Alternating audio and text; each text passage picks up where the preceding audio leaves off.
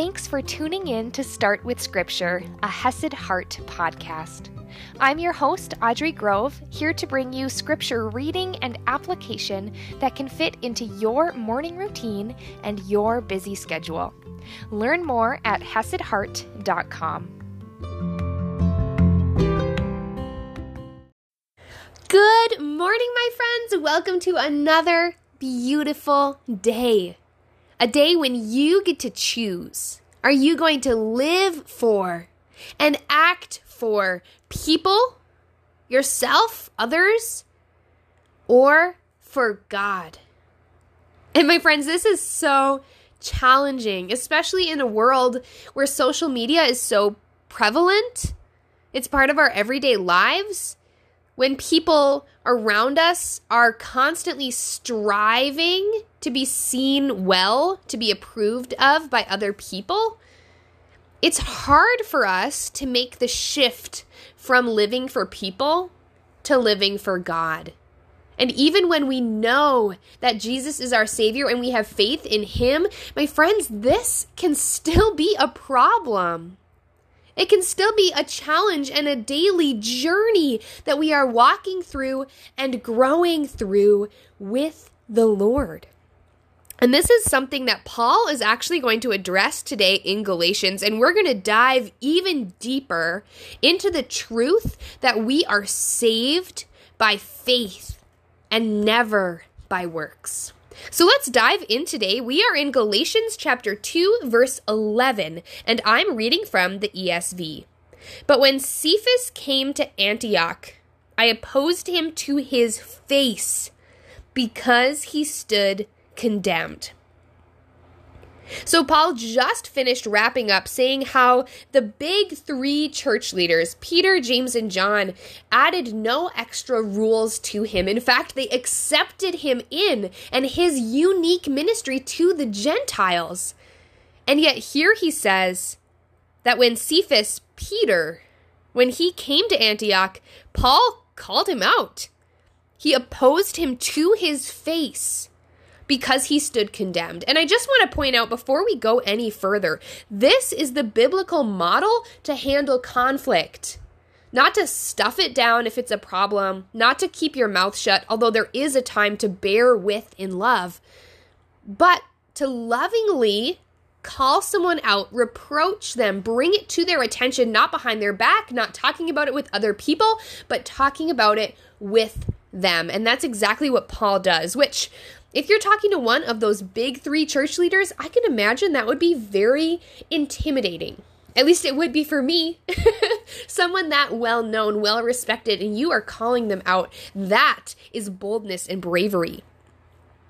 Because he stood condemned, for before certain men came from James, he was eating with the Gentiles. But when they came, he drew back and separated himself, fearing the circumcision party. So basically, Peter here, he's eating with the Gentiles, he's welcoming them, he is having this community, this relationship with them until some Jews come to town. Some men from James, who was in Jerusalem, came. And then, rather than eating with his friends, these people he was building relationship with, he pulled back because he was afraid of what they would think. He was afraid of the circumcision party. And how junky would that feel? If you had a friend who was your friend only when other people weren't around, that he viewed you so lowly that he would only spend time with you in private, that would feel really awful. It says, and the rest of the Jews acted hypocritically along with him so that even Barnabas, who was Paul's companion, was led astray by their hypocrisy. And that's true, right? He is being a hypocrite. He's saying, Yes, you're my friends, but you're not my friends when these other people come around. Hypocrisy, double talk, saying one thing and doing another. But when I saw that their conduct was not in step with the truth of the gospel, I said to Cephas, to Peter, before them all, If you, though a Jew, live like a Gentile and not like a Jew, how can you force the Gentiles to live like Jews? He was being hypocritical, he was being unloving. He was not living out the gospel truth to share the gospel with the entire world. And so Paul calls him out in front of everyone because he saw it was not in step with the truth of the gospel. And I love this. This is so important because Paul wasn't just like, yeah, you're doing something that I don't agree with. Yeah, you're doing something that I don't think is the best. You're doing something that's out of step with me and my ideas. No, it was out of step with the gospel. And that is the key. And that's why he calls him out. And he basically says, if you're living like a Gentile, why are you trying to hold the Gentiles accountable to live like Jews? That you're putting this burden on them to do all of these external actions in order to be saved when you aren't even doing it yourself. Paul continues on, we ourselves are Jews by birth and not Gentile sinners. Yet we know that a person is not justified, that is made clean, made righteous. A person is not justified by works of the law, but through faith in Jesus Christ. So we also have believed in Christ Jesus in order to be justified by faith in Christ and not by works of the law, because by works of the law, no one will be justified. Not a single person, Jew, non Jew, someone you would think of as a good person as opposed to someone you might think of as a bad person. No one can be saved by the law. No one can be good enough on their own. We all slip up. We all mess up. We are all born sinners. And yet, it is through faith in Christ. And Paul is reminding them of this crucial, critical truth. And as he's writing to the Galatians, he also shows them, y'all, even Peter, one of the big three, one of the people everyone greatly respects, even he messed up. Even he can't be saved by works, but through faith in Jesus Christ.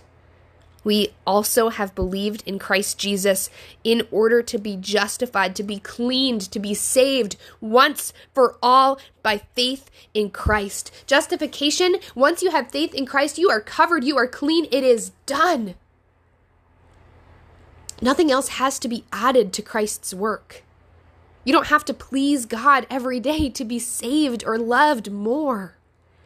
It is done once for all through faith in Christ.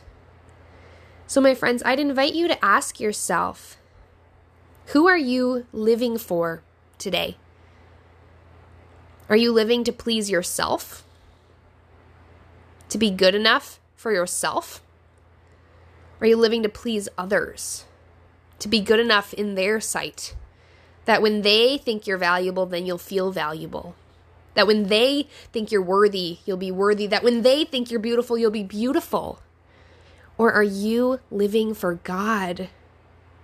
who through faith in Christ justifies once for all. He cleanses, He redeems, He saves, and He sees your worth and your value regardless of your actions. In Christ, you are valuable and beautiful and worthy right here, right now, regardless of how your day went. When you have faith in Him, you are clean, you are good, Are you living for others, for yourself, for people? Or are you living for God? Pray about that. If you find any areas where you're not living for God, ask the Lord to heal that area, to work on that area. And get ready to grow, my friends. Get ready to live fully for the Lord not based on your own ideas, on the ideas of others, but always on His ideas, His salvation, His strength, His call. And I will see you tomorrow morning.